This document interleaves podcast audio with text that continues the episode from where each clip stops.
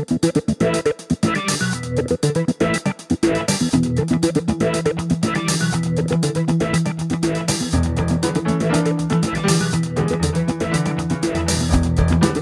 are listening to the SDSU podcast presented by the East Village Times with your hosts Andre Haghverdian and Paul Garrison. Welcome, listeners, to the SDSU podcast live edition. I'm your host, Andre Haghverdian, joined by Paul Garrison. What's going on, Paul? What's going on, Andre? Nice Sunday. Great way to be able to end the weekend and some great San Diego State coverage. Yeah, I, I believe this is our third live episode, but first one in about 11 months. We did two early last year, one during uh, right after the scrimmage, the opening of Snapdragon Stadium, and then one after the Arizona game. And I think we were hoping to do more, and just timing wise and schedule wise made them difficult. But um, I think this was a good opportunity for your suggestion to you know put a put a two days of fall practice uh, you know status report together and and do this live and have maybe some interaction from Aztec fans who will have some questions for us. I think it's a great idea. Why don't we, why don't we get going on some of those questions that we had? We asked uh, ahead of time what was some things that people would like us to focus around. Um, Eric Butler, good to see you. Let's go. Uh, but do you have any questions? Drop them into the chat on the face on the YouTube, and you know we'll be able to bring up onto the show. Um, Magic Zulu, Eric Butler Senior. That that's a good point. Good point. Got to make sure it's mentioned as senior. Um, but any questions that you have, anything you want to talk about, you know, bring it up, and and we'll try to get some some answers from what we saw, and then of course we're gonna dive into all of the conversations that we had with the um, coordinators, right? Because I think probably more than anything else, the what what the coordinator said kind of governed the two practices and everything that we saw. So, uh, what, what's uh, what's the first question, Andre? You know, one of the first questions we got was, "What kind of offense is this going to be? Is this a run first offense? And is that if the answer is yes, is it based on the personnel or is that Ryan Lindley's philosophy?" Um, do you want to take a stab at first stab at that? Sure. I think it's absolutely right now because of the personnel, and I think it's his philosophy. Um, I think yeah. that San Diego State is can become measurably better than they were a season ago if they can get the running game going again. And it, it's it's one thing to have a dominant ground game and then try to see how you can become more balanced but you don't want to become more balanced by not doing either of them very well. And for too much of the year last year, that was exactly the case. They weren't able to run the ball and they had trouble passing the ball. Or when they were able to pass the ball, that did not open up lanes um, in the run game. And then with the turnover issues, it just stymied their offense. So I think they are absolutely wanting to get back to the run. I think in Coach Lindley's offensive philosophy, he wants to be able to dictate personnel. And if you're going to dictate personnel, then you have to be strong. And so I think he's going to want he's going to want the opposition to decide what they're going to do. Are they going to match up with size and try to stop the run? Well, then that means you could motion, you could split out one of your tight ends who can run, and now you got a guy that maybe is not quite as good at covering covering that person. Or if you want to bring everybody inside, you have a quarterback who can run and get outside. And that's harder for people who are bigger to be able to counter. So I think it's it's a little bit of both. Um, but he absolutely, I think, wants to get back to establishing the run and getting back to that San Diego State identity. Yeah, we keep hearing that we're going to do what our strengths are, and they keep and the coaches, both Coach Hoke, Coach Lindley keep talking about their running backs and their tight ends, and that that prede- predecessor that pre that basically says that you're going to be a run first offense and a lot of play action and things like that. I think based on some of the things that have happened on the wide receiver room over the last couple days, make heighten that even more mm-hmm. because you know you have Jaleel Tucker. We don't know what's going to happen there. We haven't heard any any official thing, but it doesn't look like he's going to be on the roster. That was a you know a scholarship wide receiver. They were already thin with only eight wide receivers on scholarship, six walk-ons. Uh, Raphael Williams is re- reported after practice yesterday. His eligibility is up for you know debate or um, question, I guess, waiting for a hardship waiver. So if both of those guys aren't there, then suddenly you're dealing with you know 12 receivers, six scholarships. You know that that's that's asking a lot of your wide receivers, a lot of young guys, a lot of inexperienced guys that have not necessarily had the production outside of Mekhi Shaw. And so that even more emphasis is going to be put on getting the running game going, throwing to the tight ends, throwing to the running backs. Uh, and a lot of that is play action, a lot of short stuff. Mm-hmm. Um, so yeah, I think it's definitely going to be a run first offense.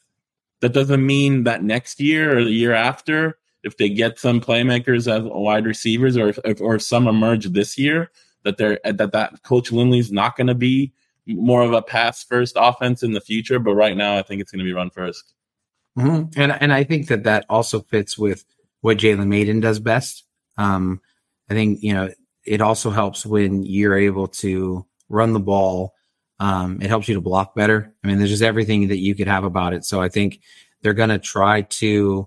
Um, I think the key is going to be having, you know, getting rid of the ball quickly, getting rid of the ball quickly. Exactly right. Um, trying to move, move, move it to where he's not holding the ball too long. Um, allowing him to be creative if he gets outside of the pocket. But I think the key, as in all West Coast offenses, and, that idea and that short passing game, um, slants, um, you know, crossing across the field, is you you also at times you have to be able to get vertical, and you you want to make sure that like those safeties can't creep in and get into those passing lanes because they're afraid of what you're going to be able to do over the top.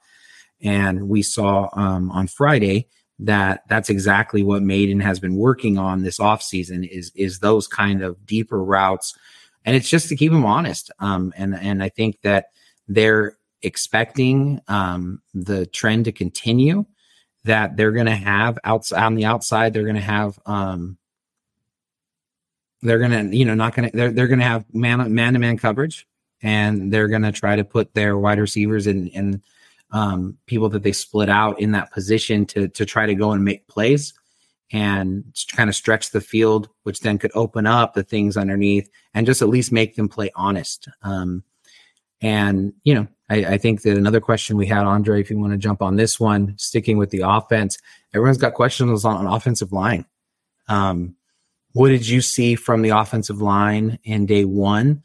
Um, and if and if you can, you know, remember back that far, I mean, how do you think it looked in comparison to the line last year? I think as an overall reflection from day one of fall camp 2023 versus 2022, it was a lot crisper, less sloppy now than it was last year. Um, it was a marked difference in terms of how they were getting into their plays, how, you know, snaps were good. Uh, not a lot of fumbles, not a lot of uh, broken plays, things like that. Um, and the, I think the offensive line is a big part of that.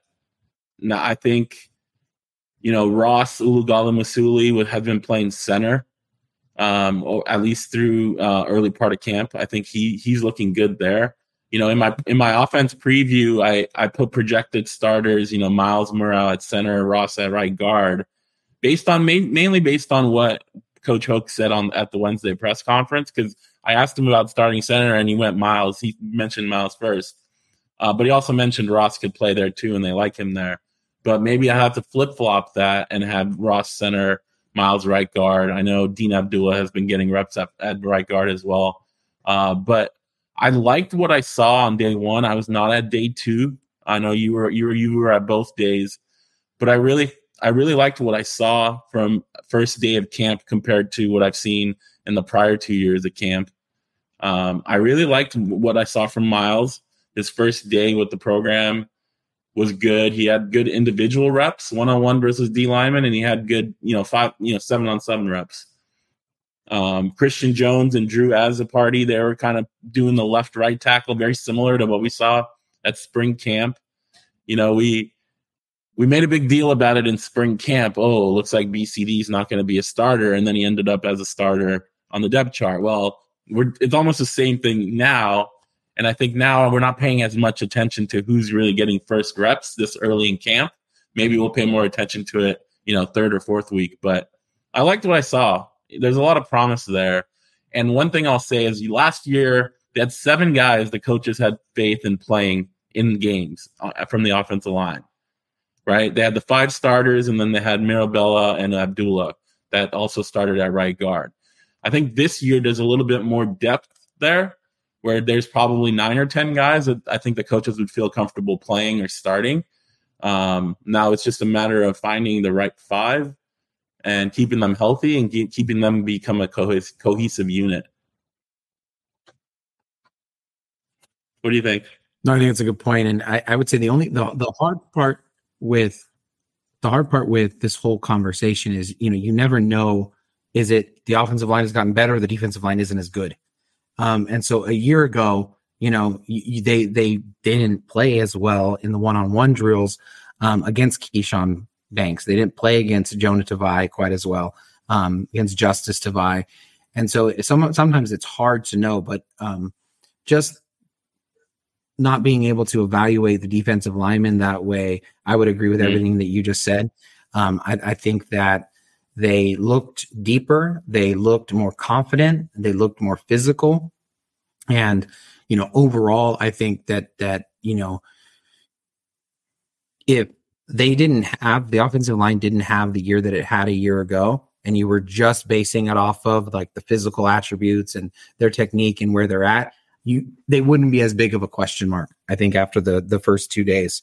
Um, I think BCD is absolutely a question mark. I thought that you know one of the things I that really was interesting to me about the two days is it's remarkable the patience that the coaches have. Um, if it were me, I'd be like, okay, like we had this depth chart and we only got a little bit of time for Ohio. So we're going to come into camp and we're not going to play people according to their rank like they had in spring because you've had the whole summer and whatever, whatever. And I'd be ready to like move on.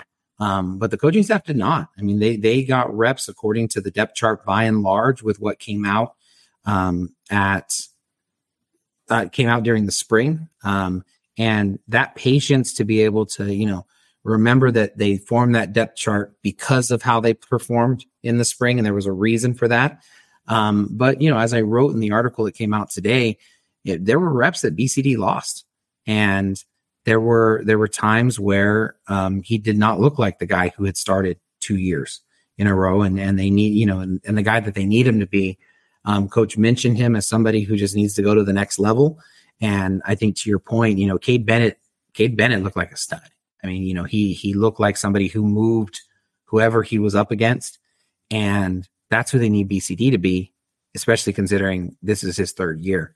Um, got a question here from Tom Bankhead. What's Love up, it. Tom? Tom, thanks for joining us. Appreciate what you true, being here.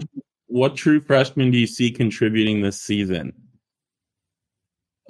Actually, my answer is, is, a, is it's a good timing because I think we just talked about the wide receivers and maybe the lack of quality or depth there. And I would say, health permitting, Baylon Brooks, wide receiver from Pasadena High School. He obviously wide receiver. If there's if there's one position on this team where a true freshman could come in and play and get opportunities, it's probably wide receiver. And from the first maybe 20, 30 minutes of practice on Friday, he looked he looked the part. He looks he's he's got a body, he's got size, mm-hmm. he runs crisp routes. Um, caught a lot of passes, caught almost every pass his way. Um, unfortunately, he sustained an injury, and we don't know exactly, but it looked like a, a leg injury, maybe a tweak, and it sat out. Um, so we didn't see him in seven on seven or eleven on eleven drills, um, and he didn't practice yesterday either. But he's a guy you know, if as long as this injury isn't too too serious and he'll be back out there sh- soon, he's a guy I totally see uh, moving up the depth chart and getting serious snaps uh, come when the season starts. I think it's a good call. Um, Brady Nasser would be would be my answer. Um, and whatever way you want to look at this, uh, Rocky Long used to say that if you have an offensive lineman or a defensive lineman who is starting, it's because you haven't developed guys.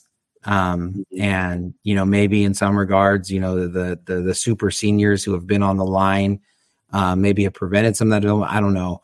But Brady Nasser uh, was somebody that I asked coach about on Friday, and he's, you know, he said, "Hey, we really like him. Um, we really would like him to. We really are glad that he came to San Diego State." Is is what he said, and then um, he was taking first team reps in 11 on 11 drills, and you know, it, it went exactly like a guy who's in his second college practice. So he lines up um, they run some motion, and the the strong side of the offense flips. So Cooper McDonald runs over to the other side, and he needs Brady Nasser to slide inside a little bit to be able to do his. And and he's not moving. Nasser's not moving, and so and so Cooper kind of hits him a little bit, like slide down. He's not moving, so he puts both hands on his shoulder pads, and he's like forcing him to go inside. So he got the point and he moved all before the snap. It was a veteran move, savvy move, got him set up like you want a leader to do. And then they started the play and Nasser got a sack. so it, it didn't, it, it just showed, I think, the, the reason why he was taking like such important reps potentially. And also, um, you know, the, the learning curve that still needs to be there. But I mean, just, just from that, just from seeing, from seeing, um, from seeing what he was able to do. Um, and he actually got in there and, and, you know, you, you saw him, you know, and, and it's kind of funny, um, whether it's by design or happenstance, um, you know, not all of the freshmen have like nice jerseys with like the Aztec numbers on them. So they're the same. They're the right. Well, I didn't even say that. I was going to say they're the right colors, but like Javance um, Johnson, the quarterback, his his his is not green. Everyone, all the other QBs are green, and he's in a black jersey. You know, um, and he did black yesterday too. Yeah, yeah, Saturday, yeah, yeah, Saturday as well. And um, and you know, we were joking like, what does he got to do to get a green jersey? You know, and then uh, and then like so Brady Nasser's um jersey, uh, forty eight, I believe. He, it's like a, just the normal like almost like a high school looking practice jersey, um, as generic of the numbers as they can be. And so he just stood out. He just stood out as somebody like, okay, he doesn't belong, but he just kept making plays. I mean, you he just kept his you you just would watch it and you were like, oh, okay, he was he was in again. He was in again. Um, so he would be the person, although, you know, it's always with the caveat that that young guys in the trenches, um, that's not usually the way that it goes. But that was his goal. He told us when we spoke to him before signing day in December. I, I definitely Brady um, peaked in you know individual one-on-one drills versus offensive lineman on Friday. Uh, the other guy on defense that I would say is Marcus Ratcliffe. You almost forget he's a true freshman because he was here in the spring as an early enrollee, but he is still a true freshman. And with Patrick McMorris's departure, and you know, not really sure what they're going to do with Kyron White, you know, Max Garrison and Marcus Ratcliffe are fighting for that Aztec spot. And Marcus Ratcliffe is has the size, he's tall, mm-hmm. uh, length, uh, mm-hmm. to be really disrupt disruptive back there in the secondary. So I think that competition for Aztec is going to be really, really good and whoever wins that is going to be a really good player. And I think Marcus has a chance to win that spot, so he could be another, um, another another true freshman that that could start. I think I don't think they had a, a true freshman start on defense last year, but two years ago they had Noah Avinger and C.J. Baskerville start. So you know, there's a few guys that could potentially fill that role this year. Absolutely, and I, and I think though I think one of the parts with Baskerville is he didn't start right away it took a little bit of time, whereas um, Ratcliffe is there. And um, the comparison, I think that you could think of uh, at this young part of their careers is, um, you know, Baskerville um, had all of the physical tools, and I think it's like they, you know, it was, it was sort of like when are you going to unleash them fully? And um, I think Ratcliffe at this point is already like a little bit more of a physical, more physical version of Baskerville um, at this point in their career. Uh, Starlance 185. I like this, and and and, and I, you know, I, I, this is why these live shows are great. Be be super clear about this. Um, I don't think this is going back to the Rashad Penny, um, Donnel Pumphrey days where they're, um, you know, 60 40 and and they're gonna they're gonna try to just trick people with the pass, almost like Air Force does. I, I think that they're absolutely going to look for um, more balance, but there's two ways to get to balance. Some teams pass in order to set up their run, and other teams run in order to set up their pass. And I think they're going to shade more to that part of it. So I don't think if they're they're going to give up on their receivers or they don't think the receivers can play. I just think that you're not going to see them have four wideouts. You're not going to see them, you know, play more than three wideouts at a time. Um, they're going to depend on their tight ends. They believe that their tight ends are mismatches. If uh, they think that that they they have multiple tight ends, um, you know, Des Melton is a is a guy that they added from Louisville who almost signed with San Diego State out of um, high school. was was very close to signing with the Aztecs, and then when he transferred back, that guy can move. Um, he he he almost looks more of a wide receiver, even though at Louisville he was a blocking tight end. So that I mean that is like that's the recipe that they want. Um, there was a great play um, by Logan Tanner and in individual drills where you know it was a it was an underthrown ball um, and the defender hit the ball and he laid out and was still able to make the catch. So I um, Star Alliance one eight five. Uh, I don't think that that's um, and any suggestion that they're going to give up on the wide receiver, the passing game. Um, if you listen to Jalen Mayden's comments um, on Andre um, on his Twitter account, you know they they really he really thinks that a lot of people have stepped up and um, those receivers are, are ready to go. And you know, I would say, yeah, if if we had done this on Friday night, and I would say who stood out to you in terms of the camp, I would have answered Brionne Penny. I thought mm. Brionne Penny looked like a stud on Friday. Looked really good catching the ball. Looked like he he was and and then and then I would also have said Philippe Wesley. He had a touchdown um, again on yesterday. He had it on Friday. Um, and he's he switched numbers, so he's 14 instead of 41. Um, but you know, he good body control, gets open, runs good routes. Um, and then everyone knows what Mekhi Shaw is. And so I don't think they're giving up on the receivers. It's just the question of, of is what is their attack going to be ground oriented was the original question. And I think the answer is yes. What, uh, how did those receivers look yesterday? Brionne Penny specifically. Yeah. You know, it was, it was the inconsistent part. I mean, he was, he, he, he caught everything, but they were bobbles. You know, they weren't just the, uh, they weren't the, just the, you know, they were sticking to their hands and things like that. And they weren't even in um, as opposed to Friday. Uh, some of these were just routes they were running. It was there was no defense at all, um, and so I, I was it was it was less consistent on on Saturday, um, which has been his bugaboo, right? Where it's like, okay, you have this big game in the spring, and then it doesn't translate. Um, I don't think that that's going to necessarily be an option um, because he's going to need to play. I mean, they're, they're they just their numbers are where they're at. I mean, even going and saying that they have you know, five scholarship guys that that were that you know it looks like they six of them maybe that they're going with.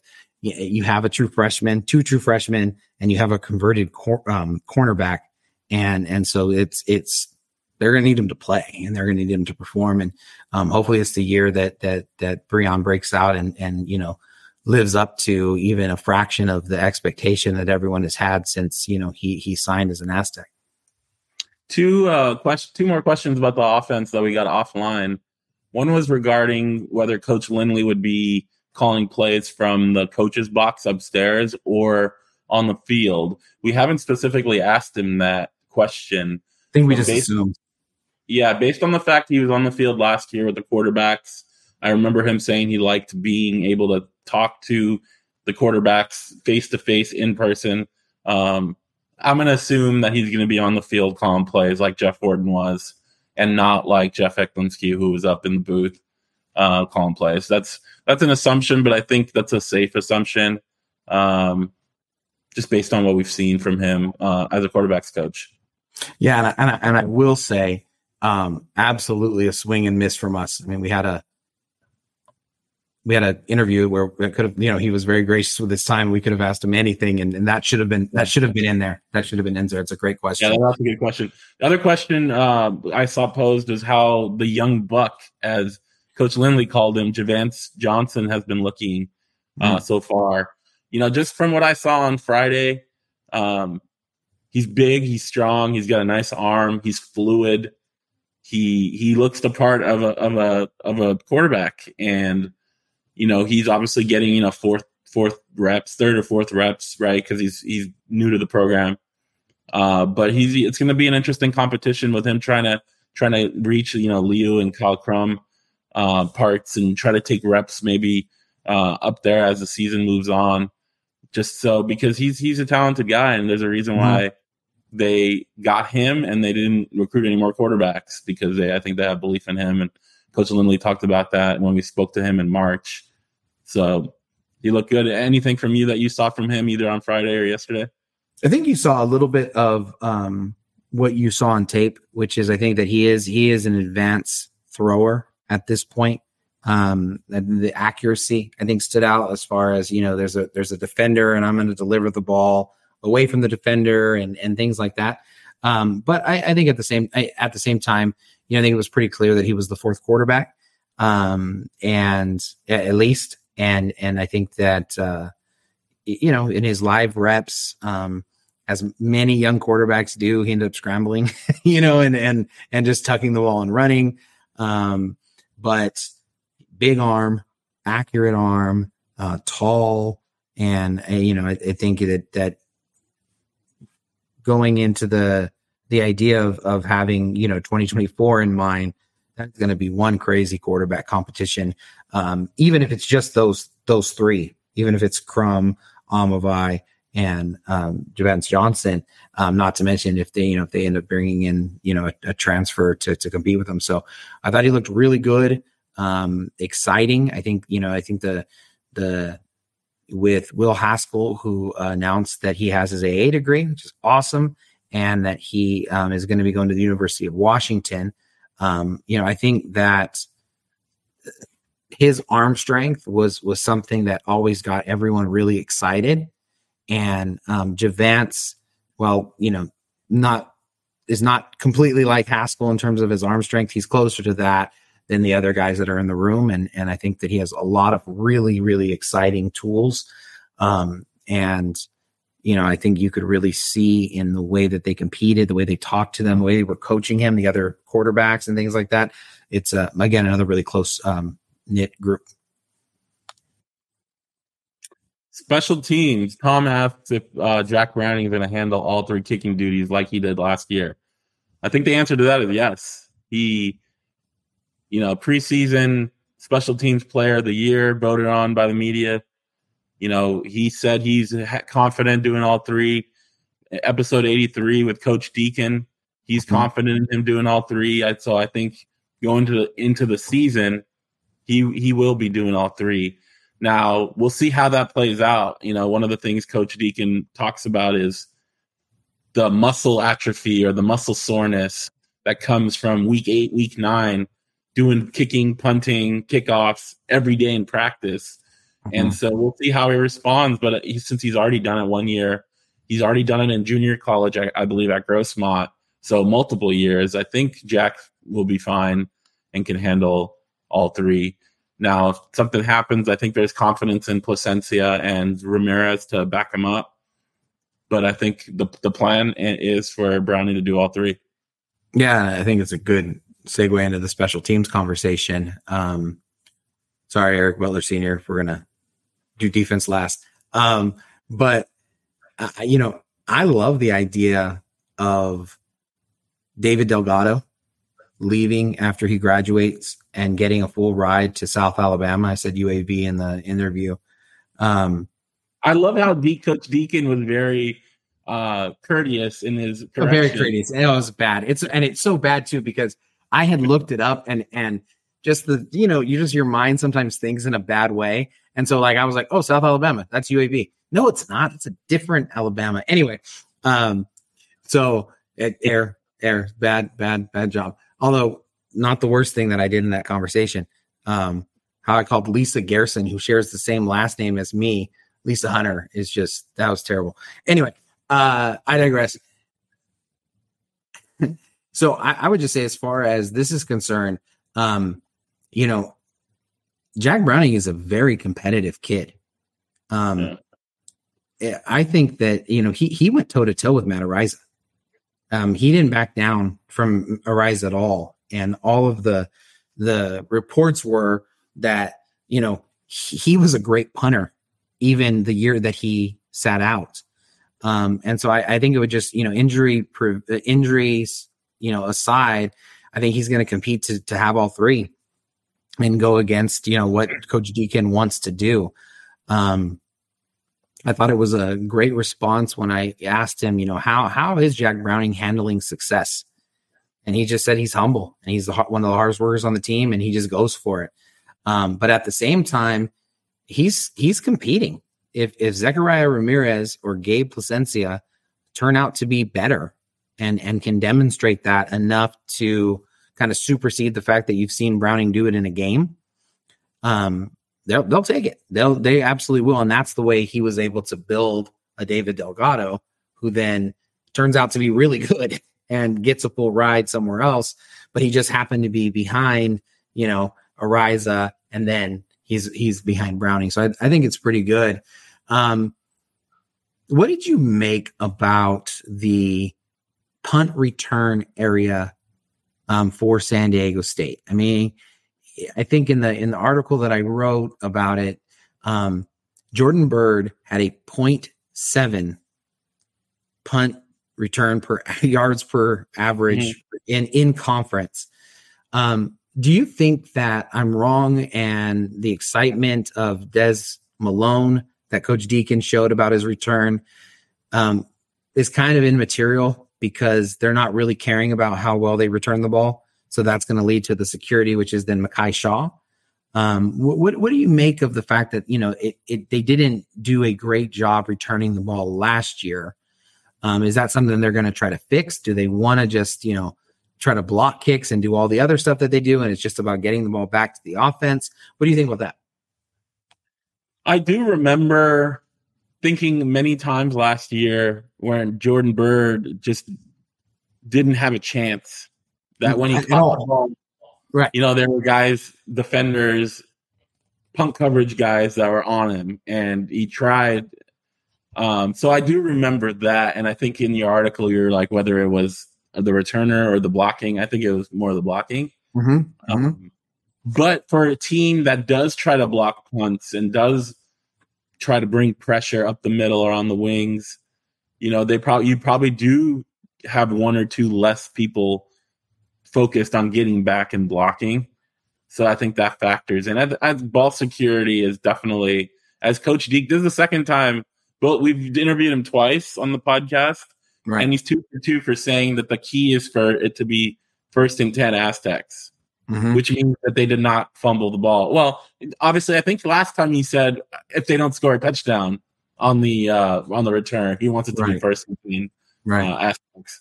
And so, ball security is an, an, emphasis. You you you don't see a lot of punt returns for touchdowns anymore in in football in general, um, even in college football. And I don't I don't know if it's because of the different rules and uh, See, but here's the thing. Here's the thing. There were three, I, and I, I mean, I should have this pulled up. I believe this is right. I think there were three teams in the Mountain West that averaged over 10 yards in conference. Mm-hmm. So other people were returning. Other people had great returning. You know what yeah. I mean? And, and and so I mean, but then you know, but to your point, they still scored three touchdowns. They had the the Boise State where they you know had the he dropped it and Max Garrison went in there and roughed them, but they didn't call it. Um, and then they had the um, against Arizona where the guy kicked it into the butt of the up man. And then yeah. Byrd did return one for a touchdown against Idaho State. So, I mean, that's the whole point. It's like, well, I mean, if, yeah. if you go and you say that the punt unit is going to be responsible for three scores this upcoming year, hey, you know, that, that's a that's a that's a really good year and zero fumbles and zero fumbles because then of course you're talking about like Ryan, uh, not Ryan Mathews, Jesse Matthews, you know, against Fresno State where yeah. Ryan Mathews went, um, and and you know, I think you know you you get into some of that kind of stuff. So I I'll be interested to see how it plays out. Um, I, I think you know as much as anything, I I um had a great quote about Des Malone and about how excited he was about him, and so you're going to use it. You know, you're going to make sure that that that that got out there. But um, it wouldn't surprise me in the least to see them go with Mekhi Shaw um, as as that returner. Um, for ball security reasons, mostly for ball security experience, um, and you know, I think that you know Mekhi might not be able to have that explosive speed or, oh, but but he makes guys miss, and and I I think that there is a difference between you know fair catching the ball and you're at the 25 yard line and you're fair catching the ball and you get it there versus not, and I don't mean statistically. I mean, I'm just talking about like like just the way it feels. You get a 12 yard return and you go from the 25. It's, you know, you don't have an unbelievably better field position, but you feel like you did something. You feel like you're moving. And I think um, having more solid returns, I think could just help the offense to gain that momentum that, that, that they, you know, could be close to breaking one or, or however that would work. But I, I just thought that they didn't get enough out of Jordan Byrd in the return game. Um, and I thought kickoff's the same thing. You know, I, I just think that those are those are numbers when you have somebody who has shown that kind of consistency, something happened. And I think it's definitely a point of improvement, something that that they could be um, you know, able to do. Yeah, I think I'm excited to see Kenan Christian return mm. kick kickoffs. Yeah. Yeah. Because he's got speed. Whether he has the cutback ability that Jordan Byrd had on kickoffs, we'll see. But I mean, speed wise, I think he's right up there. Straight mm-hmm. line specifically. Um, you know, Max Garrison was the second returner next to Jordan Byrd last year. I don't think Coach Deakin mentioned him and when he was talking about potential returners, but he's a guy who has experience back there. Cam Davis is another guy that um, because I think if Kenan Christian ends up being uh, the the bell cow, the guy who's getting 20 touches a game, they may have to limit his kickoff returns. Mm-hmm. Uh, and so then you can have a guy like Cam Davis um, I forget what some of the other names D, Coach D uh, mentioned, but there's there's Sheldon D, Canley, Sheldon Canley, right? There's that's mm-hmm. some tracks track guys, right? That right. are that are have that opportunity um, to show what they can do. No, absolutely, and and he didn't mention Max Garrison, um, who obviously halfway through the year um, got that second spot, and um, you know I think he's in line for that second returner, and the second returner is not the track guy. The second returner is the guy who, um, and I think the highest praise you could possibly give, especially a, a, true sophomore, is that he's a football player, right? And obviously he's running with the ones um, at the Aztec position mm-hmm. because he is just that. But that second guy, you need him to block, right? You need him to be able to to run full speed and find the guy who's going to be in the hole to to be kind of that springboard for the runner. So you need a football player you need, you know, if they squib it, that guy needs to be able to go and get the ball, be there securely. Um, and then he needs to be able to do all of those kind of like non ball in my hand kind of things. But then he needs to make you pay if you decide to kick it the opposite way to get the ball out of your primary guy. And I think that he showed that potential to do that well. So I would expect Mac, Max Garrison, you know, when they're when they're announcing when they're announcing who they're the the are deep to return for the Aztecs, they're going to mention one of those track guys, and then I think Max Garrison's also going to be mentioned as one of the two people who are back there returning the ball. Yep, uh, Star Alliance. Before we move on to defense, she goes. She mentions. I recently heard our LT is six nine. Um, the line should have promising potential. Yeah, that's Christian Jones. As someone that's six six, he makes me feel short um, but he's got a lot of potential. Uh, we had him on the podcast um, about two months ago, I want to say, uh, episode 68. So uh, if you want to learn more about him, you know, most Coach Goff and Brady Hoke recently said he's one of the maybe the nicest guy on the team. Uh, so he's if you want to learn more about him, episode 68 is uh, the place to go. Yeah, I want to see see if this will work out. Uh, I'm going to share my screen real quick. I got a picture. It. All right. Hopefully it works out. We see we see the picture of uh, Christian Jones. I don't see it. Uh, well, maybe not. Oh, here we go. What do we got? Oh yeah, there it is. Yeah. So uh, he's a big guy. He's a big guy. Um, and, and so this is this is the this was after um, Saturday's practice. These were the Cedarius Barfield, who's um, there on the left of the screen, and uh, Christian Jones seventy. Um, and and he just absolutely is a mammoth human being.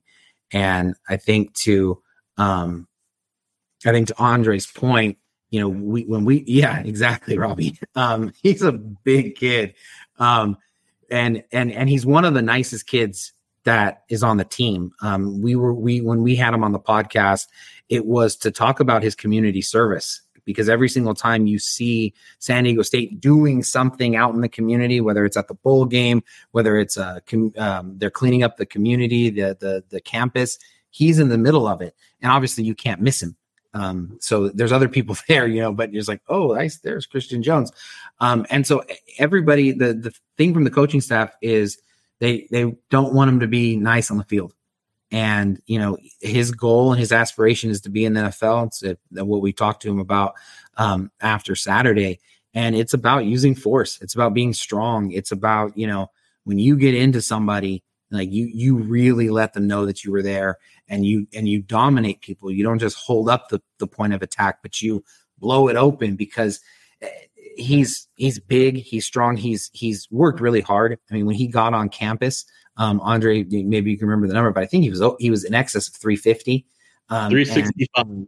I mean that, and and to go from that to where I mean, he looks athletic, he looks like um, somebody that that has really bought into what it means to be an Aztec, um, and you know I think absolutely uh, promising potential. I think is is um, is putting it mildly, um, especially the fact that he's a red shirt sophomore and um, he looks good. He looks really good at that position. And I think um, being able to, you know, come into the season and not be on the blind side of the starting quarterback right away.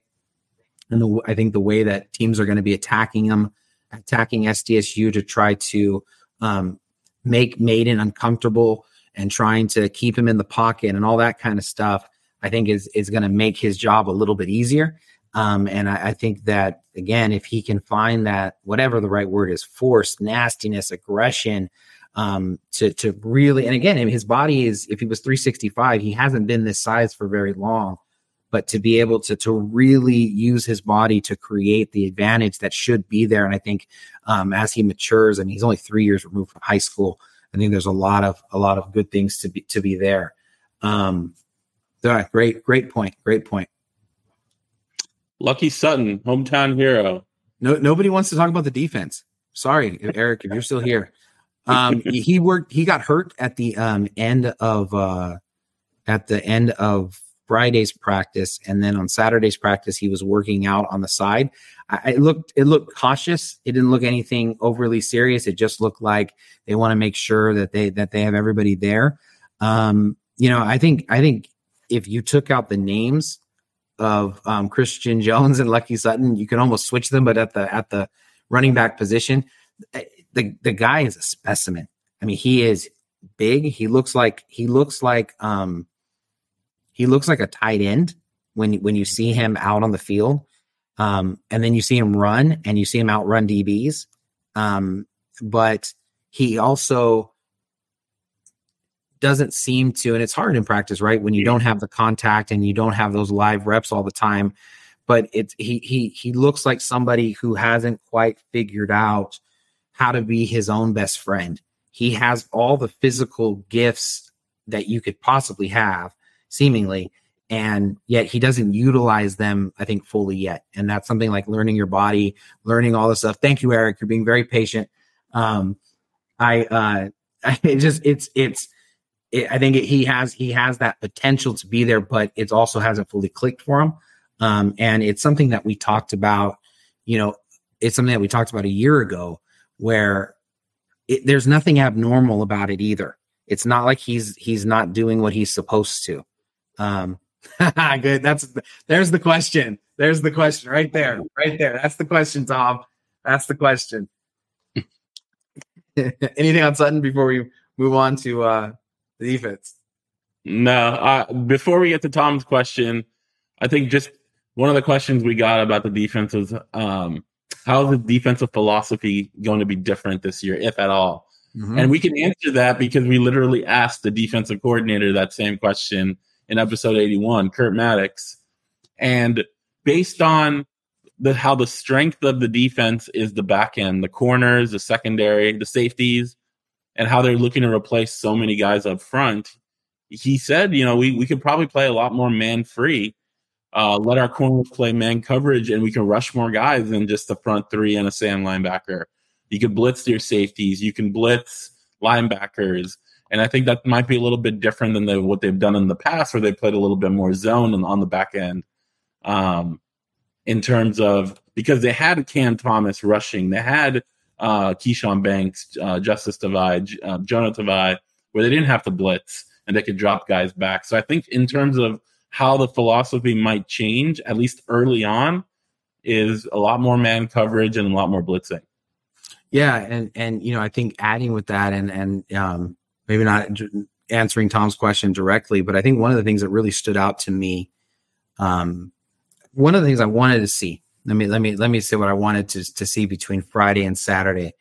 Um, I wanted to see how quickly they graded Friday's practice and then how did that impact who was playing where like if if they had let's say um kyron white he was the fourth team aztec player um, listed on the depth chart coming out of spring because he got moved back after um, pat mcmorris well he didn't he didn't get reps in the in in practice he was the fourth guy um mm-hmm. he got reps the next day though and so i wanted to see how that would happen especially in the secondary because one of the other things that we asked Coach Mattix is would he be willing to play more DBs because they have so much depth there? And um, one of the differences, at least it seemed to me, and you know, it, it's always hard to you know make sure that you got it meticulously down. Um, but I thought that JD Coffey um, transfer from Texas, um, McCune t- transfer from TCU on Friday they were taking second team reps um, mixed in there with Josh Hunter and Eric Butler. On Saturday, Hunter and Butler were absolutely the second team guys, and Coffey and McEwen were the third team guys. Um, and so I think if you're looking for who is that sixth, who is that sixth, um, who is that sixth DB, I think the question is does one of the corners who's not playing does does that does that is that the person who's the sixth or is another one of your warrior safeties who is the sixth um and and you know if i think a lot of it depends honestly i think a lot of it depends on who they decide to have for the aztec position um, I think that different skills could complement it. For instance, if you went Max Garrison, I think that he would complement what Eric Butler does well. And I could see them being paired together. Flip side of it is, is if you go Marcus Ratcliffe, you might want to go Josh Hunter because those could complement each other and you would use them. You would use in the second scenario, you would use Hunter like you use Garrison, and you would use yeah. Butler and Ratcliffe in a similar role. So I think um, I think it is it's it'll be interesting to see because then, like I said, they could also go and they could pull off a cornerback and they could say, okay, we're going to grab a corner and it's not there at all. And then the wild card, I think, of all of it, um, is again going back to who they have for the Aztec. That there's a shot that they could take one of these warrior safeties and they could make that person the Aztec. Um, I spoke to Cedarius Barfield about that possibility only because Coach Mattix mentioned it on the podcast and he said the guys that are playing there are playing really at a high level. Coaches haven't said much to me, but hey, whatever they ask me to do, they'll ask me to do. Um, so I, I, think it could be really, really interesting um, to to to be able to see how that develops, um, and then especially against some of these spread teams where you know you're not really going to be blitzing the quarterback very much because their three step drop, throw, wherever the numbers end, bubble screens, you know, etc. Um, hook routes, and then try to maybe occasionally not do the three step throw. And somebody gets lazy, and you get a you get a pass over the top. Um, they, they they might match up that way and rush four, um, especially because I think you know at linebacker, um, you know I think that the the I think Cooper McDonald looks really good. Trey White mm-hmm. looks really good. Um, I think you have uh, Cyrus Vaiseu. I think he looks really good. Um, Vaikaho, I think looks really good. And then I think you got Brady Anderson and um, Cody Moon.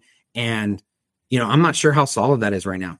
I think of the linebacker positions, that is the one as exciting as it is, is Brady Anderson, you know, going and, and making 85% on his sacks and all that kind of stuff. I think that's the position that maybe you would say we're better off playing a DB like Eric Butler, like Josh Hunter, like fill in the blank, um, like I don't know, Dallas Branch, than playing those guys. Um, so I, I, think it'll be really interesting to see how all of that kind of stuff works out.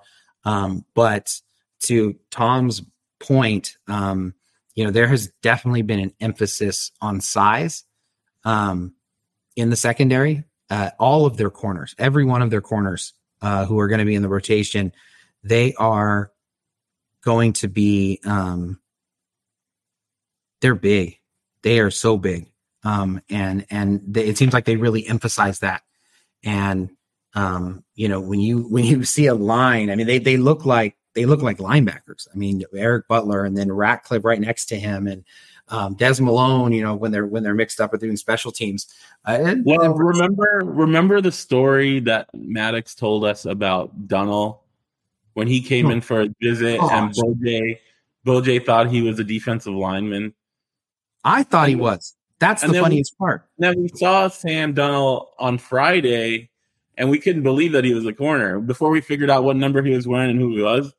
And uh, that story made so much more sense after seeing yeah. Sam in person. Yeah. Um, he he's been he hasn't really been practicing very much. Don't really know what what uh, the issue is there on any physical issue, but um, he's a, he's he's a guy that's probably you know be, behind at least five corners isn't really going to get a lot of uh, uh, opportunities, you know. But uh, you know his size definitely long term could be a huge asset for the secondary. You know, one thing I wanted to mention, you know, earlier we're talking about the lack of depth and quality of scholarship players at, at wide receiver, and then safety is complete flip side. Right. Right. Like you lose Pat, Patrick McMorris and CJ Baskerville, right? But you bring in two power five safeties from TCU, who's in the national championship game, and uh, Texas and you have six guys you brought in in the last two freshman classes that all can play. Yeah. Like there's like it's, they're like three deep at all nine guys that can probably play this year. And then on the flip side, wide receiver, you're looking for guys to to to step in and play. And I wonder, you know, Jordan Napier played wide receiver in, in high school. He's a freshman safety. Dunnell played wide receiver. I wonder if those there's a potential if Raphael Williams' waiver doesn't go through, and Jaleel Tucker is definitely not coming in anymore, which seems to be the case. That you know some of these guys might move to wide receiver at least for now to see what they can do there. I, I think that that that would be make a lot of sense. I will say because we didn't talk about him there, um, that they have a walk on who is probably like the funnest wide receiver to watch in practice, um, Mikey Welsh. He, yeah. he catches everything. Um, he his hands are just uh, like they're they're they're Jesse Matthews esque, where you just I mean there was a pass an example. Um, he was running kind of a deep flag route, and um, and I think he was expecting the ball to be over the top, and it was thrown more to the sideline. And he looked back, got the ball, and just kind of stuck out a wing. And it just sort of, and he just caught it. It was like, whoa, like, and how many times have we seen that? And and he he's somebody who could be that like hand specialist who who's catching punts because his hands are just so good. He was somebody that that Coach Deakin mentioned as well. Um, and so I think they have some guys that that give them depth that are maybe outside of the scholarship rank. Um, and I think that you know part of the evaluation for some of the receivers who are no longer on the roster um, was basically it's not the deepest group and where are you in the pecking order you know and so how how would how does that reflect on your future um so I, would be curious to see i'd be curious to see personally um how much i'd be curious to see how much a true freshman could switch over and be able to yeah. actually impact the depth chart even though because i don't think they're going to be using a ton of numbers regardless and um, you know, I think though some of that's going to be like how serious was Josh Nicholson's injury? He couldn't put any weight on his foot as he was going off the field. You know, how serious is that? Um, if it's not very serious, it all of a sudden your numbers don't quite look as bad. I mean, that was something that's your stretch the field kind of a guy that that you were hoping for. Um, I, I, I Don Demar. Oh, we got to talk about Don. Let's go, Don. Don is the, uh, you know, this is a good time to talk about this. Um, we at Eastfield Science Man, we, we're trying to continually get better at our craft, right? Um, and so one of the things that we um, are planning to do this year, flights are purchased, is to cover the Aztecs on the road. Um, to make sure there's a media presence uh, on every road game. And so that that's been scheduled, and um, Don ha- is stepped up, and, and he's going to be going as the photographer, I think, for um, five of the six games, and it's a pretty amazing thing. But Don said that they had different helmets. Um, and I think that, you know, the, the helmets from what I from what I remember and and um, they are older decals and they're the same helmets that they've always been using. Um, but they just used like an older logo to just kind of spice it up a little bit. And I think you captured Don um, great pictures of it. Um, I don't think they're switching helmets though because there hasn't been there hasn't been like how to say this right. There are some great helmets in college football, but most of the great helmets are just old, and that's what that's why they're great. It's not necessarily like if you just put them person to person, but it's just the legacy and the history and the emotion that comes up with the helmets. Of the new helmets that have been created, I can't imagine that there. I, I haven't seen a better one. I mean, they, whoever they nailed that one. Um, and and it I I don't they're not changing. Um, the decal was just I think probably to make the the practice jerseys look a little bit nicer. You mentioned six road games. Are you predicting a, a bowl game for the Aztecs this year? I did say that, didn't I? You're right. Yeah. There's five of them. I can't even get all my my travel there together. Um, I mean, they have they've had they've they've been in a bowl 12 of 13 years. Um, absolutely, absolutely, yeah. No, I couldn't agree with you more. No, yes, yes, I do anticipate him being in the bowl game. Um, and and who knows, man, um, with the the way that things are there, um, yeah, I think a conference championship, whether whether it's that Snapdragon on the road, I don't think is out of the question. Yeah, I um, yeah, we're we will have hopefully a writer and a photographer at all five road games. Maybe we'll have more than one writer at at, at a couple games, so we'll see. Um, yeah. Hawaii game looks very attractive right now for destination. right. All right. So I have a question for you. I have a question for you. Um, I have a question for you. So one of the ways that the coaching staff evaluates the team is they make their 10 top 10 players, middle 80, bottom 10. Mm-hmm.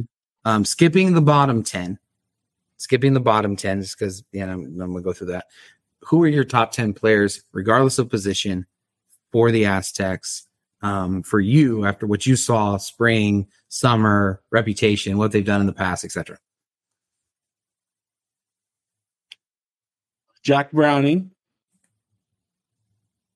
Is that one or 10 or just 10 in general? Eh, I'm not going to give you an order. I like. You want me to? I say that would be that would be pretty impressive. You want? I'm not going to rank them, but I'm just okay. special teams. I'll go Jack Browning. Nice um, Garrett Fountain, Cooper McDonald, Noah Avinger, Barfield,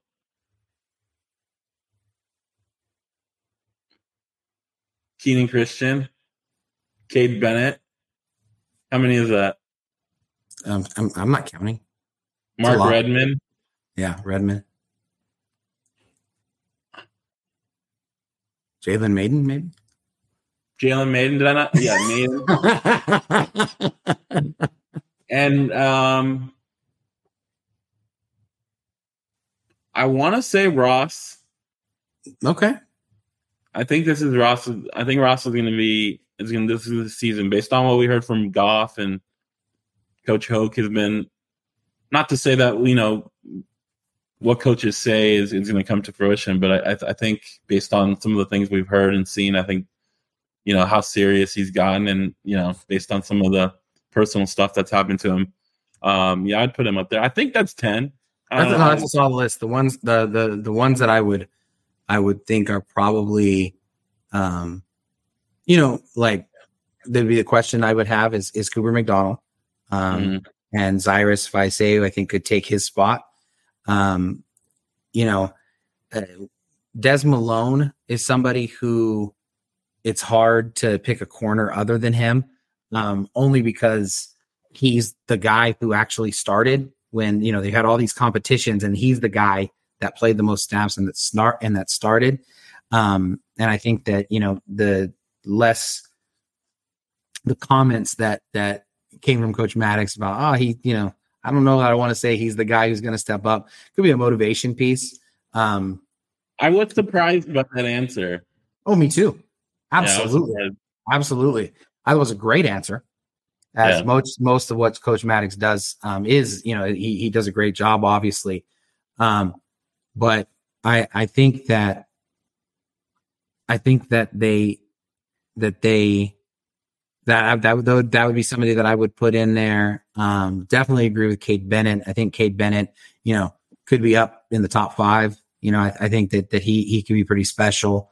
Um, but I think I think you have a really good list. Uh, Cedarius Barfield, man, I I if there was anything that you know I think was the I don't know, surprising is the right word, but just it, really positive. I think that came out of, you know, Coach Mattix, Coach Deakin talked about it as well, was just how hard he worked this summer. Um, obviously, you know, he's going to have NFL aspirations next year that, um, as he goes into it, but to be able to be the hardest worker first in all of the drills, I mean, what a what a gift! And he said he said the reason that he did it is he he wanted to he he understands the idea of legacy and that the Warrior safeties who preceded him showed him how Warrior safeties act, and that he there's a lot of young guys, and he wants to make sure that they that they, you talked about the depth, the nine guys who could play, and that he wanted to be able to do that. So I thought that was pretty positive, and and I think they need him to be that leadership role. I think they need him to be um, that good because I don't necessarily know like at spring if any of us would have had Barfield as one of the top 10 players. You know what I mean? But it's yeah, clear that, that that that that that they're hoping that he becomes that guy who is not just somebody who does his job one week and then, you know, not so much, but it's just that impact guy that they can count on and plan their defense around and kind of put those inflection points around him because he's he's the guy who can do so much and has been there for so long. And not to say that he would have done things differently if this wasn't the case, but I think with McMorris leaving, put a little bit more onus on him as the senior leader to be able to to take it up an even higher notch because they're going to look those guys are going to look to him now, not to not to McMorris anymore. Yeah, I couldn't. I couldn't. All right, last group we haven't talked about defensive line. Uh, oh, Robbie Macias Says I loved listening to Coach Mattix talk about the DT transfer from Oklahoma State. Uh, Sammy Tuihalamaka, I believe is his name. Let's go. Everyone, all the coaches just call him Sammy, so I think we're yeah. gonna we're gonna roll with Sammy. Uh, and how they had to sit him down and how well he responded. That'll be huge if he has success causing havoc in the middle. Absolutely. I mean, he's coming from Oklahoma State. The last transfer from Oklahoma State, Cade Bennett, worked out pretty damn well. So I think Sammy is a big guy. He's a strong guy, powerful. Um, I think he could definitely be the starting defensive tackle by the time the season starts or shortly thereafter. And he could be kind of that big muscle inside, you know, eating up blocks and letting the linebackers kind of trail in behind him with openings to either the running back or the quarterback. So I think he's he's going to be a big part of that defensive line. I think they would like him to be, but I I, I think that um, you know, I I was again I was paying attention to where to where they were ranked, and um, he was third. He was the third tackle. Um, the, the behind had, Dalton, Dalton, and who's second? Um, Alualu, ninety nine. Oh, yeah. Yeah, so he uh, ninety nine was the starter. Yeah. And then he ran with the ones, and then 97 ran with the twos, and then Sammy ran with the threes. And it, it was fair, it was fairly consistent. Um, and, and I, I, one, one person on the defensive line though that we should mention, um, is Keon Mitchell. We already mentioned Brady Nasser at the beginning when somebody had asked.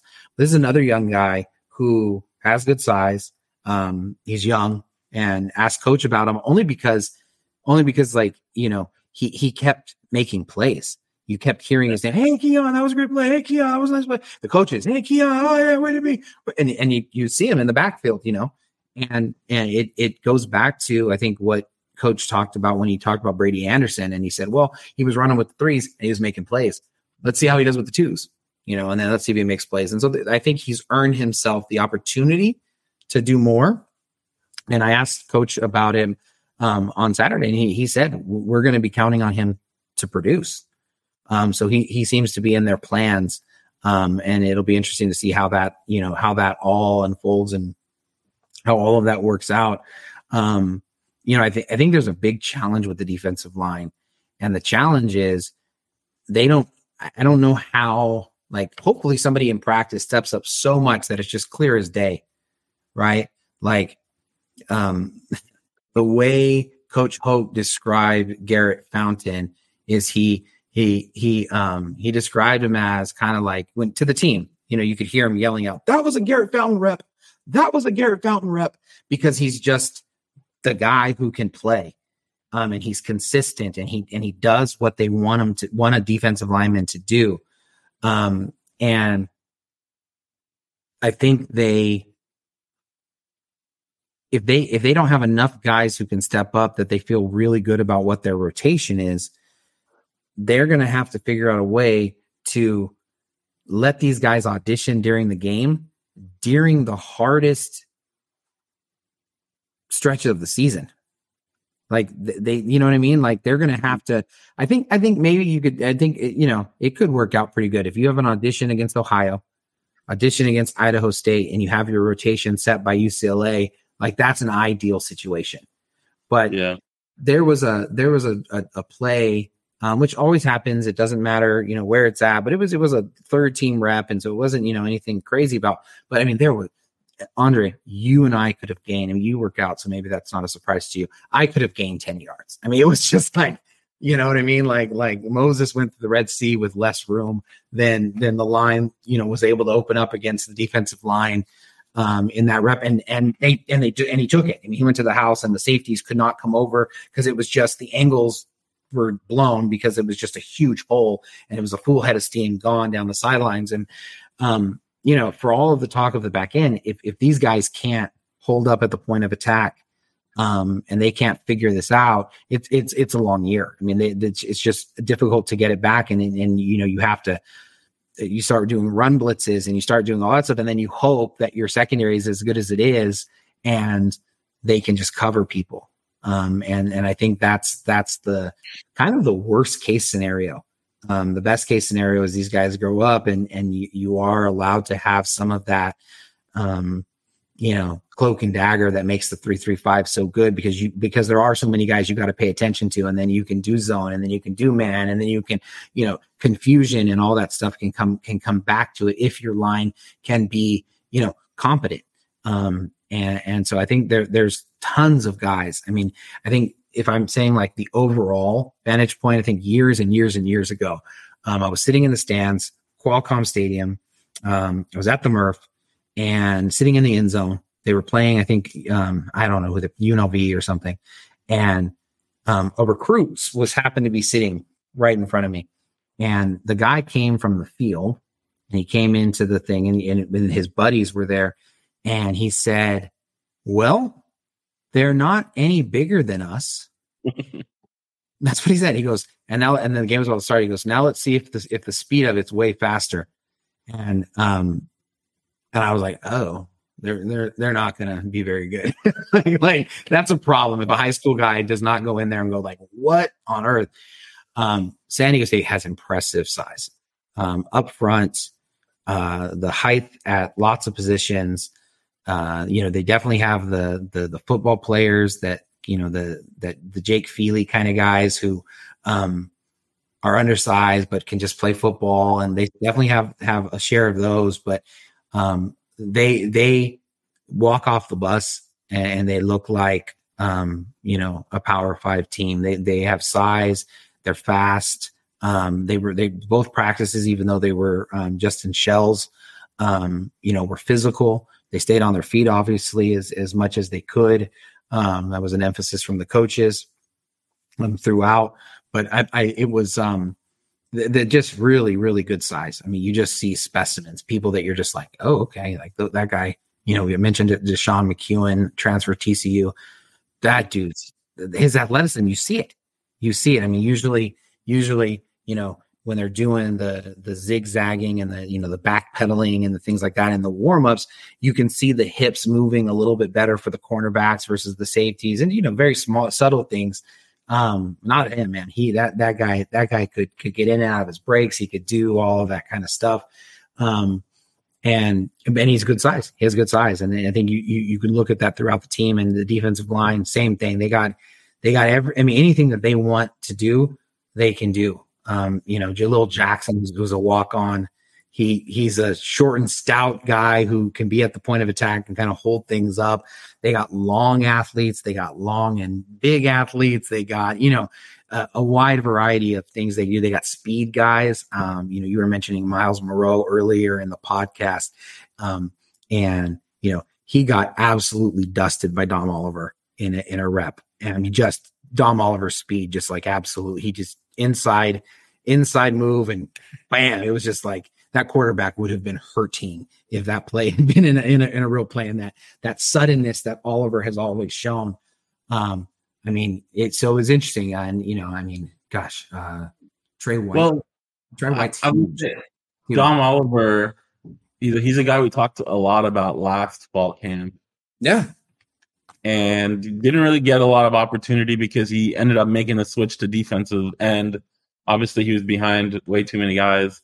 But this is he's now a, a third year sophomore, and you know this is if he this, this is best this is the opportunity to get on the field, become a starter or a primary backup and and produce because I know he's been you know he's been as as I asked Garrett Fountain, you know what advice did you give to him, and he said just eat put on weight, keep eating, and, and Dom has yeah, gained weight. Absolutely has. But with with with all with the openings on the defensive line, this is this is finally his year where the promise and the potential needs to equal production. I agree. So, I agree. Although I will say, you know, they were just kind of close enough to see him, and and um, and Trey White mm-hmm. looks like he should be playing defensive line, and Dom Oliver looks like he should be playing linebacker. And of course, he came in as a linebacker and then switched to D line. And Trey White at Eastlake High, he played defensive line and switched to linebacker. And so I know they're really big on, on Trey White as well. But again, just a giant human being. I mean, just like a guy who can hold the edge, um, perfect for that outside Sam linebacker role where, you know, that he can handle multiple blockers and all that stuff because he just has great size. Um, but I, I think that really came across and, and, um, Yes. Yes. Yeah, this will definitely be posted. The replay will be posted, and then we'll put the audio up on the podcast uh, pl- platforms as well. So this will definitely be on there. I know we, we want to be wrapping this up, but um, a couple things I really wanted to mention. I mentioned in my article, but I just want to mention it again. Um, on Friday, you know, talking to Jalen Mayden and I'm asking him a question, and I'm trying to get him to talk about himself um, which is not an easy thing to do. And and getting him to know what is he thinking, what is he feeling, what is what's going on with him. And so I get, I asked him about you know the respect because it, all the players, um, all the players, all the coaches just talk about how excited they are about his season and he's earned it and it's ready for it. And he had the presence of mind in that moment to single out Arnold Escanio, who um, I had to go back and listen to it again. And then I had to go through the roster to be like, who did he talk about? Um, Olympian High School, Southwestern College, now at San Diego State, hometown hero guy. And he said, I see that guy working hard. And so I know that, that everybody sees how hard I've worked as well. But I just thought that the presence of mind to be able to, the presence of mind to be able to, to, to, to think about another human being like that out of the hundreds of teammates that he has or hundreds of teammates that he has, I just thought it just showed, I think, what makes him such a special leader. Um, I think we should we should spend some time talking about Jalen Mayden. Um, what what have you seen from him in practice? Um, and and you know, is is it fair to say that the season rests on his left arm? Absolutely, I agree with that. I think we saw so much good from him in the first six games of this of his tenure, five and one, and the only loss was Fresno. I think we we seem to only remember those last two games where things just went really wrong. You know, Air Force game, three points, multiple turnovers in the red zone. Middle Tennessee, I think they got off to a good start in that game. Um, but you know, the wheels fell off in the second half. I don't think they scored a point in the second half. And we seem to remember those two games more than we remember the first six. And I think if he can be closer to those first six than that last two, I think the team and the offense can do enough to win games. So, so I think I think so much, and obviously it's recency bias. You're going to remember the last time you saw him in a game, and you're going to remember turnovers, and I think you're going to forget the things he did against San Jose State, where he was throwing mm-hmm. um, deep t- touchdown passes to Tyrell Shavers, New Mexico, connecting with Mekhi Shaw on big plays, rushing for touch. I think the Nevada touchdown run was still one of the best quarterback touchdown runs in college football like last season. Yeah. And special. so the, the things, the special things he can do are still going to be there this year. It's as we talk about, it's limiting the mistakes and not not letting it snowball, as Coach Lindley talked about. Um, he's going to need help. The offensive line has to do their job. The running backs need to do their job. Tight ends and receivers need to get open and catch passes. But he's got the the talent that he showed that he can he can lead a very respectable offense that puts up 25 points per game. I, th- I think it's it's doable, and and he's got the right mentality to do it. It's just a matter of of getting it done, and I think we're going to be talking about it until the games start. But once the games right. start, I think it's a matter of putting it into uh, motion. I think uh, I think the coaches have confidence in him because we've seen what really good looks like. You know, he was an all conference honorable mention off of eight games, seven games, right? Bowl game, bowl game, two thousand yards. Yeah, I mean, two thousand yards. If he if he's the starter of the entire season, um, if he's the starter of the entire season, I mean, that's a thirty thousand yards. Yeah. yeah, I mean that it, it, it's it's something, and that and going back to one of the first questions about whether or not you know he they have a run offense. I think it's a run offense to accentuate what he does best, um, which is to get him into play action, which is to get him rolling, get him moving, get him. And I, I think that's why they do it. it, it it's it's not Christian Chapman where they're running and they hope that that Christian Chapman can move them in the right places and make the big plays and convert some third downs, you know, thinking about like Stanford to, you know, that whole entire drive to, to win the game that Chapman was great at. It's not that. It's you you want to run so that the defense has to respect both. And then that opens up so many opportunities for what Mayden is capable of doing. Um, so I definitely don't think you should take from the comment that they're going to run the ball as mm-hmm. saying that somehow the, the, the ball isn't going to be in Mayden's hands. Um, I think this is Mayden's team. Um, and I think that, you know, I think his ceiling, quite frankly, um, is I think he can be the, the, offensive player of the year in this conference. Um, and I think it has as much to do, it's going to be about um, the right balance between ball control and also forcing the ball and being that dynamic playmaker and and being able to to kind of live with a little bit of both. Um, using his legs more you know you asked him about that on friday and that's something that he's paying attention to.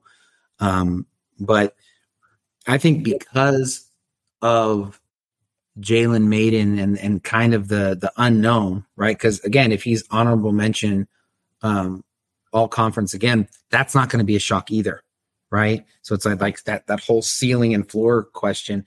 I think because of who he is and, and the fact that, you know, he isn't completely established, but did show so much without a full off season of being at the position. You know, I think this makes San Diego State's ceiling and floor much more volatile than I think it's been in years past. Like I would argue that 2021, I don't think they reached their ceiling. If their ceiling means their peak, um, I think that COVID kind of took that away. Um, and, you know, the things that, and, and off the field stuff as well, um, rightfully took that away. And I, um, I thought last year, I thought that was pretty much their floor. I thought that they, that they, you know, that was their floor. This year, if we're looking at that, I sincerely just talking about the regular season, um, you know, I don't think that there's a team on their schedule that if they play their best and some they get some breaks, that they can't beat. Like I don't think that there's in like an Alabama on their schedule that you're just like, well, you know, like something miraculous has to happen or whatever. Um, I'm not saying they should be favored or whatever, but I think their ceiling is to to win all of their games. Um, if we're saying like their true ceiling, uh, if the you know, but I also think that their floor if they don't, if they do turn over the ball, if they don't fix the offensive line, I think their floor is is a lot lower as well. And you know, I think this could be the year that they don't make a bowl if Jalen Mayden can't figure out how to control the ball, can't be the playmaker that he seems to looks to be, and you know the the defensive line um, doesn't figure it out and the other teams are able to run the ball on them and the things that be that be you know what it means to be Aztec football isn't played.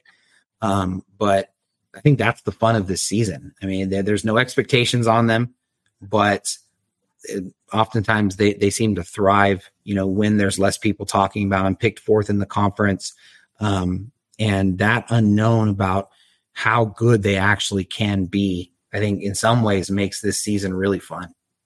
That remind me if you remember this actually, the 12 and 2 season, they were picked to finish third in the division, right?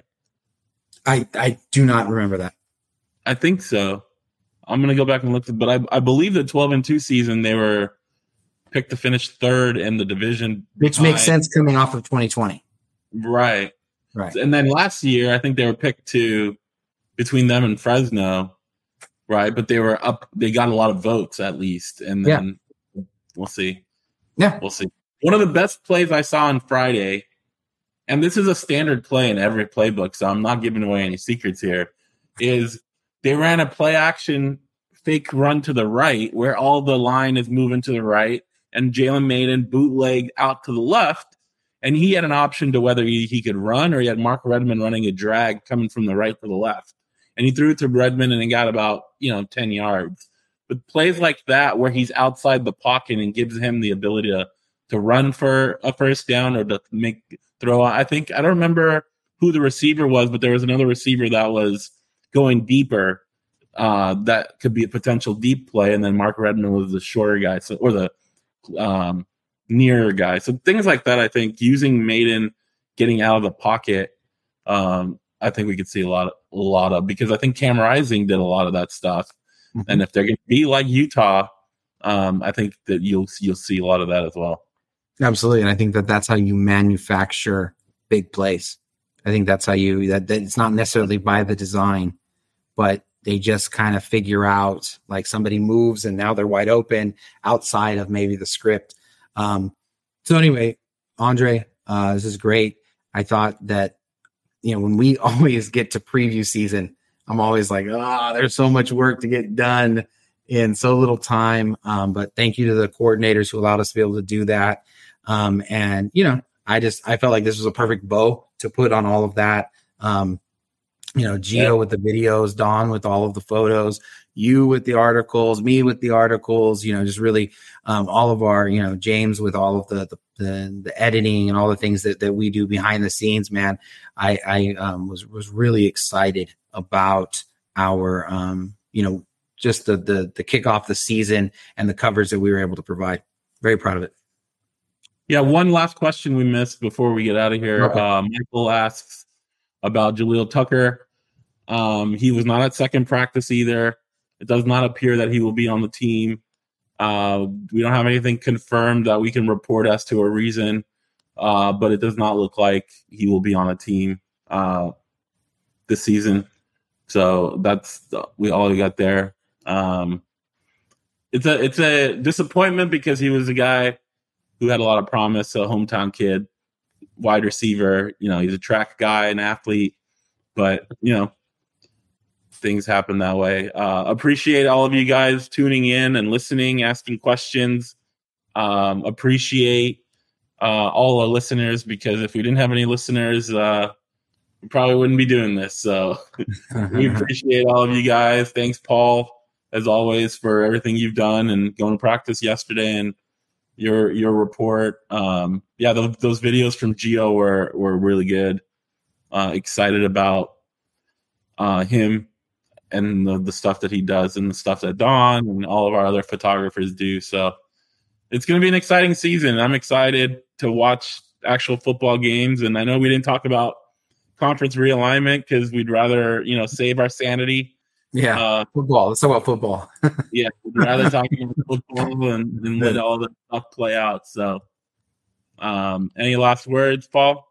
No, just again, same thing. I appreciate you. I would just say, I would say, um, you know, thank you for for for listening. Um, Tom, you're gonna have to work Andre. Uh, the the podcast and all that stuff is Andre's baby. So he, he produces all this stuff.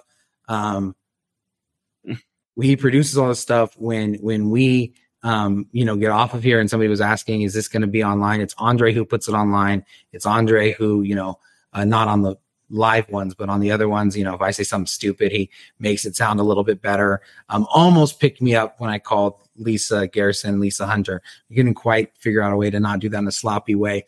Um, but uh, he does so much to make all of it happen. So as far as doing that more frequently, Tom, this is just your soccer buddy over here. All right, guys. Thank you. We'll talk to you guys next time.